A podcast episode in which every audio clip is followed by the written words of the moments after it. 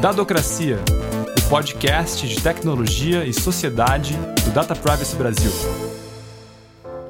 Para o Google, 600 mil euros é troco, mas essa foi a maior multa já aplicada pela Bélgica com base na GDPR, a Lei da Proteção de Dados Europeia. A empresa foi multada porque não respeitou o direito ao esquecimento, processo para que informações sobre determinada pessoa sejam apagadas ou desindexadas da internet, ou seja, não apareçam na busca do Google, por exemplo, quando alguém procura por seu nome. Nesse caso específico, um homem queria retirar da internet informações sobre uma queixa de assédio, pela qual ele foi absolvido. Mas e você? Sabe como pode ser ou não esquecido? Não me esqueças, eu te peço que eu não esqueço de ti. Não é segredo, confesso, foi grande a dor que senti.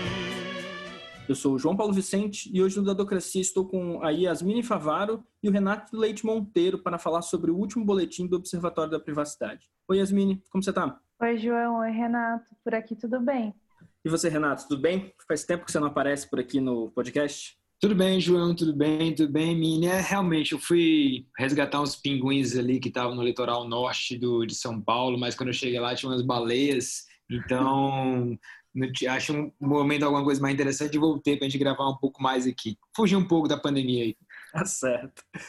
Renato, Yasmine, é, essa multa recebida pelo Google na Bélgica está muito longe de ser a multa mais alta que uma empresa, qualquer empresa recebeu com base na GDPR. Né? No ano passado, o próprio Google foi multado pela França em 50 milhões de euros pela falta de clareza na forma como os dados pessoais de clientes do Google são utilizados.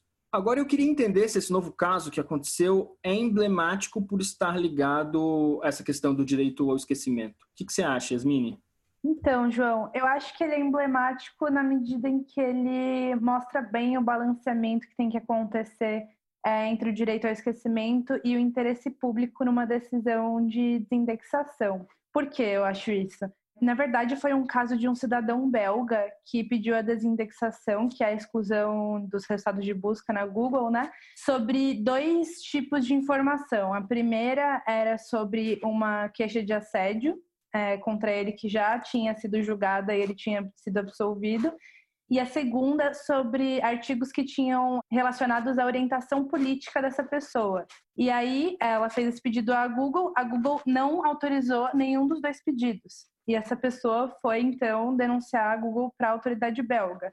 A autoridade belga, por sua vez, ela fez essa análise e ela concluiu que, é, a respeito da, da, denúncia de assédio que já havia sido é, julgada, não existia um motivo plausível para esse tipo de informação continuar é, nos mecanismos de pesquisa da Google. Só que, no entanto, a respeito da orientação política da pessoa, a autoridade falou que é, não seria justo perante o interesse público desindexar essas informações, justamente porque é, essa pessoa que realizou a denúncia exercia um papel na vida pública. Então, era, era importante para o interesse público é, que essas informações fossem disponibilizadas para todas as pessoas. Né? Então, na verdade, foi sobre essa denúncia de assédio que a Google foi multada então, João, eu acho que essa, essa decisão ela foi importante justamente para dar clareza de como tem que ser feito esse balanceamento, porque é um caso bem específico de uma pessoa pública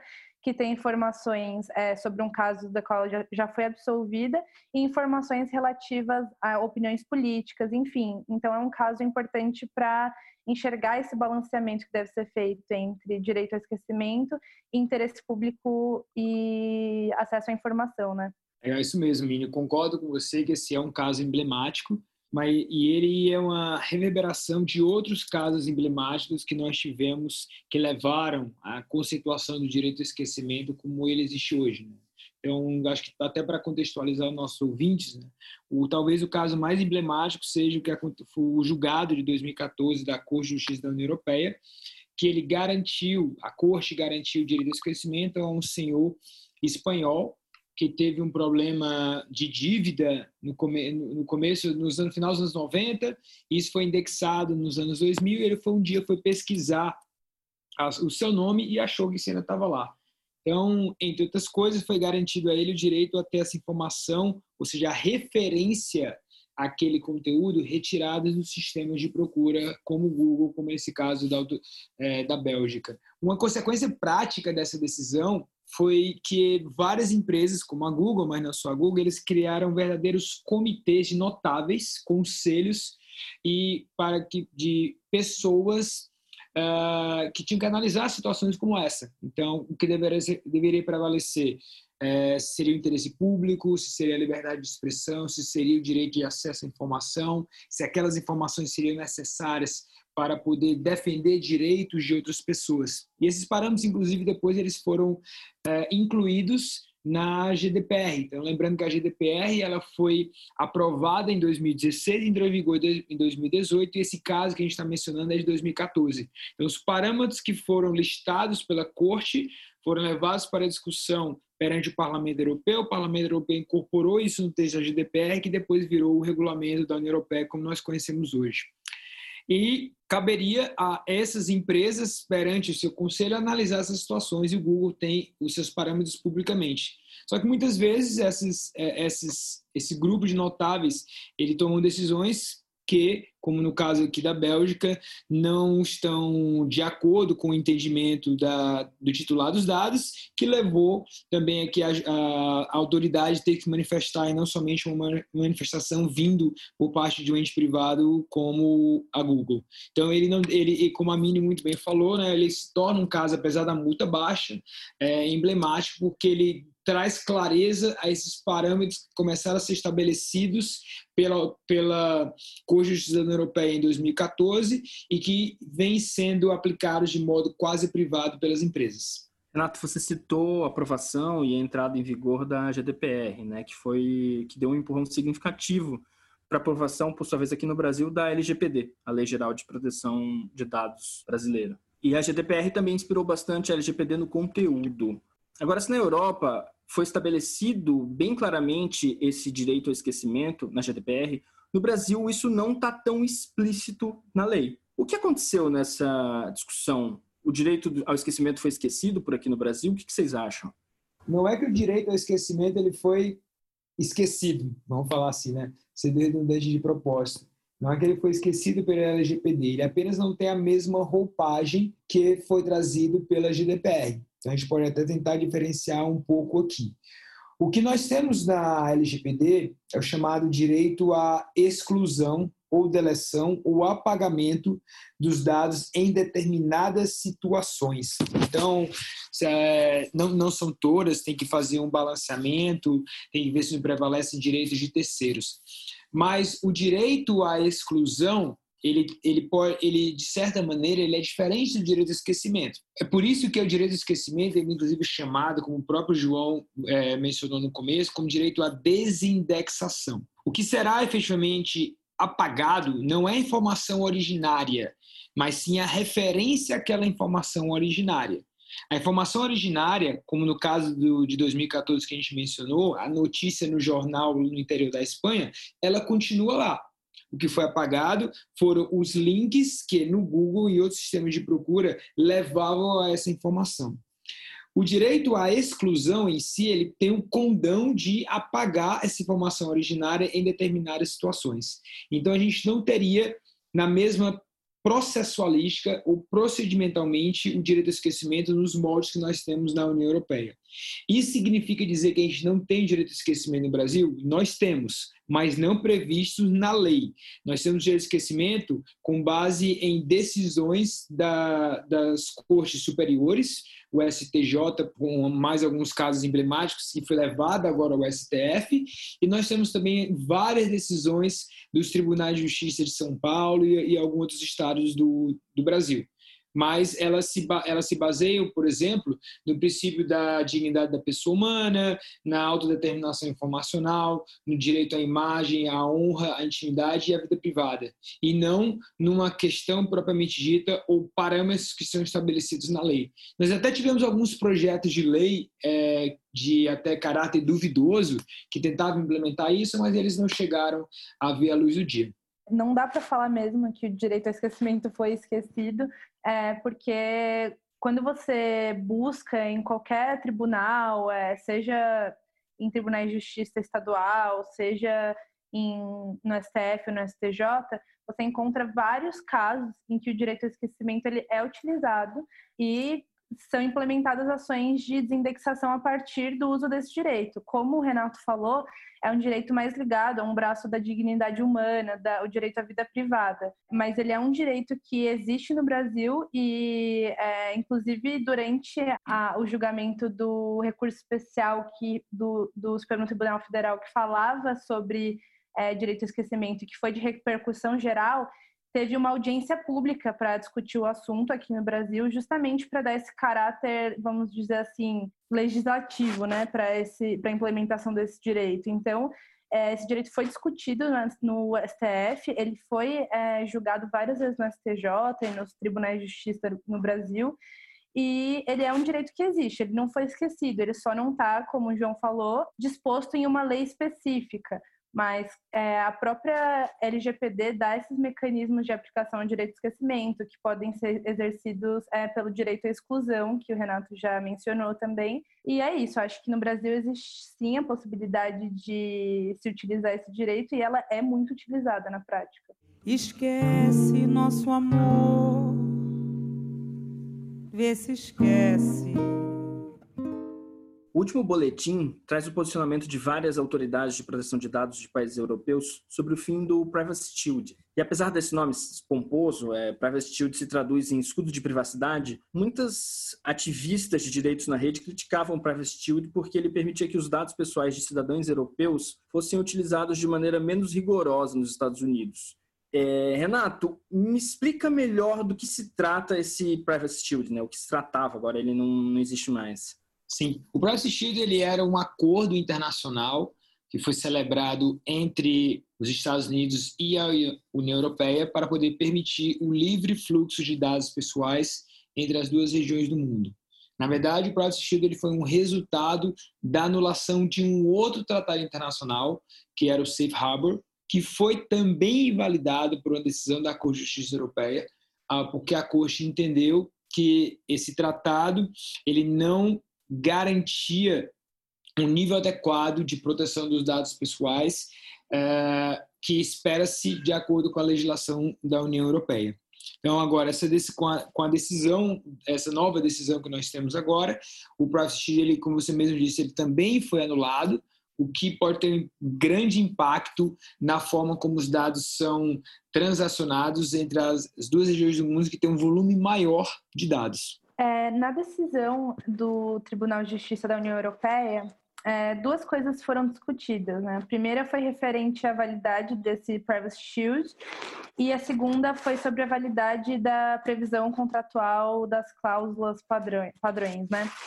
E aí, é, justamente nessa primeira, nessa primeira temática, ficou bem claro que o tribunal questionou é, se esse instrumento que eles usavam atenderia às exigências do GDPR, né, que é o Regulamento Europeu, e especialmente foi focado é, no fato de que os programas de vigilância do governo norte-americano eles autorizam que as autoridades de segurança pública do país elas acessem dados e usem dados pessoais importados da Europa, portanto, de cidadãos europeus que estão encobertos pelo GDPR. Então é importante notar que essa decisão ela tem tudo a ver com o critério de tratamento de dados para fim, fins de segurança pública. E ficou claro que os critérios estabelecidos pelo Privacy Shield ele não, eles não foram suficientes para atender os critérios europeus de proteção de dados.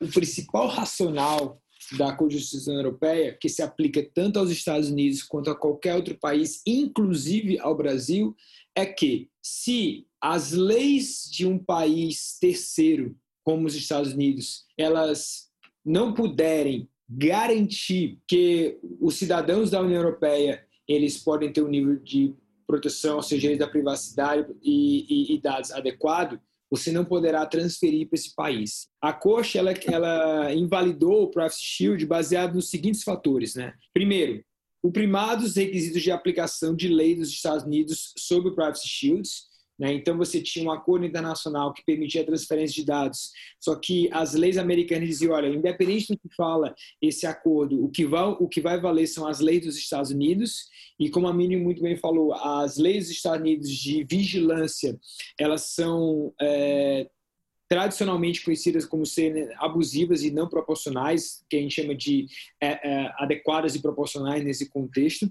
Dois, a, fal a falta de limitação e salvaguardas necessárias ao poder das autoridades sobre a lei dos Estados Unidos, particularmente os requisitos de proporcionalidade. Então, por exemplo, não adianta as autoridades eh, americanas ou da União Europeia elas quererem impedir que a, o governo dos Estados Unidos ou as autoridades tenham acesso a esses dados. Não há na lei de vigilância americana eh, instrumentos para que isso aconteça. Três, também, a falta de um remédio eficaz dos Estados Unidos pelos titulares de dados da União Europeia.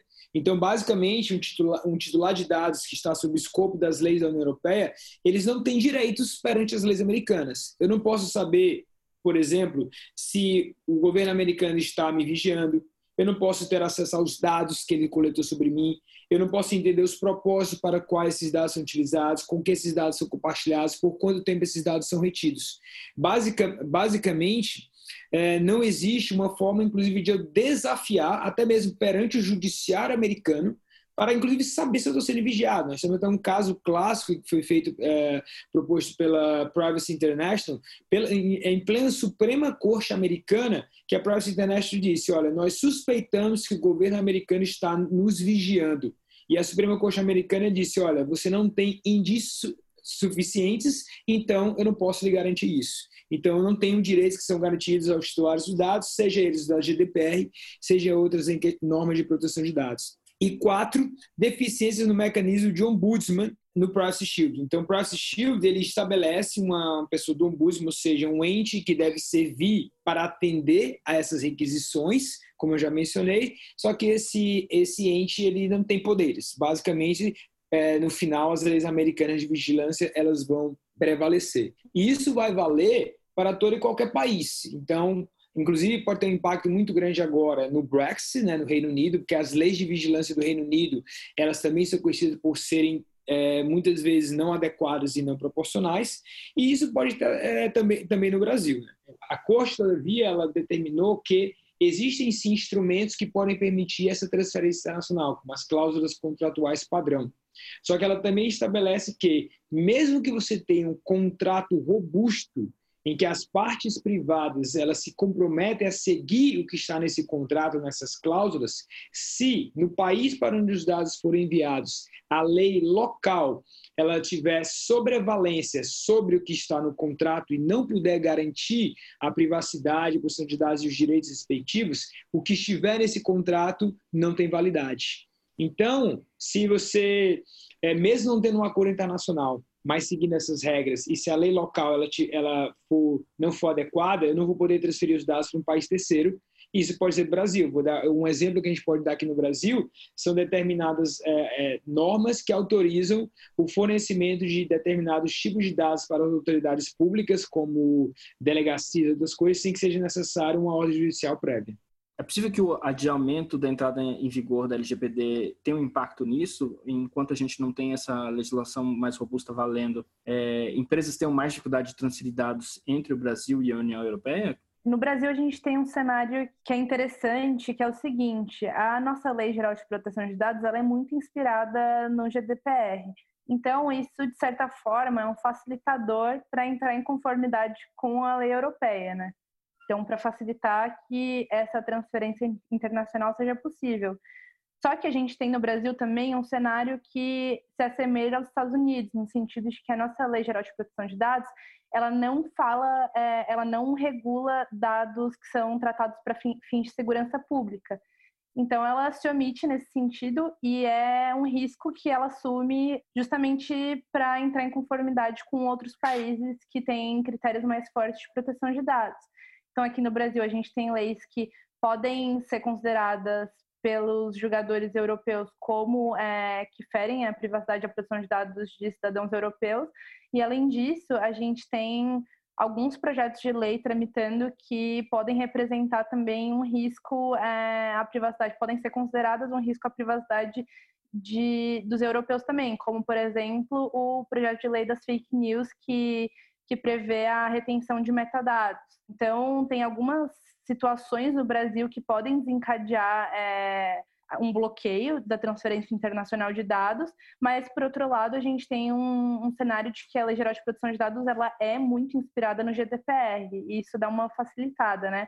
Mas é claro que adiar a entrada em vigor da lei é prejudicial nesse sentido porque a gente fica mais tempo ainda sem estar em conformidade com as regras de proteção de dados europeias.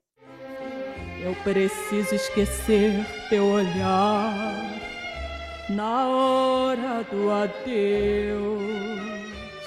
Para terminar aqui nosso episódio de hoje, eu queria chamar a atenção para um outro ponto do boletim, que é um artigo sobre o desenvolvimento da inteligência artificial na China. É, Yasmine, o que, que esse texto traz especificamente sobre as preocupações éticas nessa, nessas tecnologias de, inteligência artificial que são desenvolvidas na China? Então, João, é, na verdade esse estudo é interessante porque ele demonstra que é, a China tinha, tem, né, uma vontade de ser pioneira em regulação e economicamente também sobre questões de inteligência artificial, como já é, né? É, esse estudo vai falar que a criação de uma lei geral de inteligência artificial na China ela foi importante justamente para trazer a China nessa vanguarda de ser a líder de definições de critérios éticos para os parâmetros de inteligência artificial. Então, foi o seguinte: essa lei geral chinesa de inteligência artificial ela estabeleceu critérios éticos que foram interessantes do ponto de vista é, dos direitos fundamentais. Então, ela tem previsões do tipo que inteligência artificial só vai poder ser utilizada para um bem maior da sociedade. Só que é, esse regulamento ele é, ele é bem subjetivo quando ele cria esses parâmetros. E uma questão que na China é, trouxe um ambiente de vigilantismo foi que as leis de privacidade e de proteção de dados na China são muito frágeis e muito é, pouco respeitadas, além de serem muito mais fracas no sentido de, é, de proteção dos indivíduos mesmo, né? Então, é, apesar desse regulamento de inteligência artificial da China ser um, uma ferramenta interessante do ponto de vista ético, ela falhou é, justamente porque a China não tem um regulamento sobre proteção de dados e privacidade que é suficiente para proteger os indivíduos de um ambiente de vigilantismo e enfim, de uma desigualdade, de uma assimetria informacional dos indivíduos para com o Estado, né? Então é interessante esse artigo para ver que, é, apesar de, tipo, você pode criar um, um regulamento que seja super legal do ponto de vista ético e que